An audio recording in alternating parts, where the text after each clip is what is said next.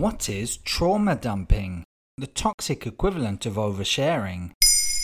Thanks for asking. It's common for good friends to tell each other about pretty much everything going on in their lives.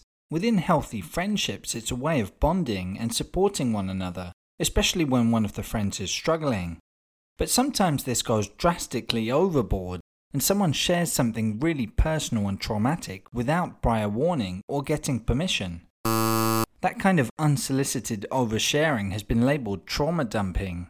Bear in mind, trauma dumping is not a clinical term. It caught on online after a woman, apparently a therapist, posted a video on TikTok deriding one of her patients. She used the caption, "When a client wants to trauma dump first session." Wait a minute, aren't therapists supposed to be there to listen to your problems? Indeed, many commenters expressed shock at the video. A number of people said it made them feel discouraged and anxious about going to therapy.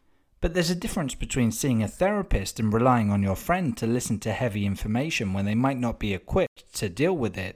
Of course, friends are there to listen, but it shouldn't be one-way traffic. Furthermore, it doesn't leave any space for the other friend to talk about their own emotions.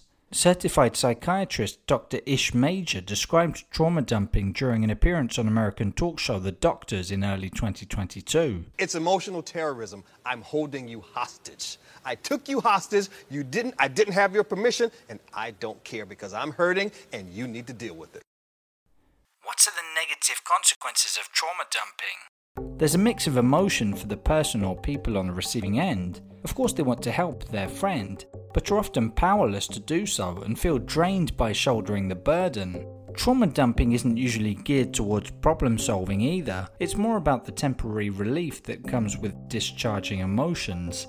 But the most likely long-term result is that you end up driving away people who matter to you when they get fed up. And don't forget that the person you're oversharing to may have their own baggage. You might end up triggering their own unresolved traumas. What's the best way to deal with trauma dumping? If you're on the receiving end, it's important to protect yourself and judge the situation. If it feels like it's out of your scope, it probably is. You might want to steer them towards getting professional help. Gently make them aware that you're probably not the best person to offer help with that particular trauma. Meanwhile, if you're the one who wants to share something very personal, give your friend a heads up before doing so. Let's listen to some tips on that from Doctor Courtney Tracy, also known as the Trauma Doctor on YouTube. You could say things like, "Hey, I'm going through a really tough time right now, and I was hoping that I could vent to you." You could also say, ah, "There's some things going on in my life right now that I would love to talk to someone about, but they're really heavy. Do you have time to talk to me about that today or maybe in the next couple days?" That way, you'll always be mindful of trauma dumping on your friends and avoid awkward situations. There you have it. Now you know what trauma dumping is. In under three minutes, we answer your questions. What would you like to know about? Use the comments section to send us your questions. Ba, ba, ba.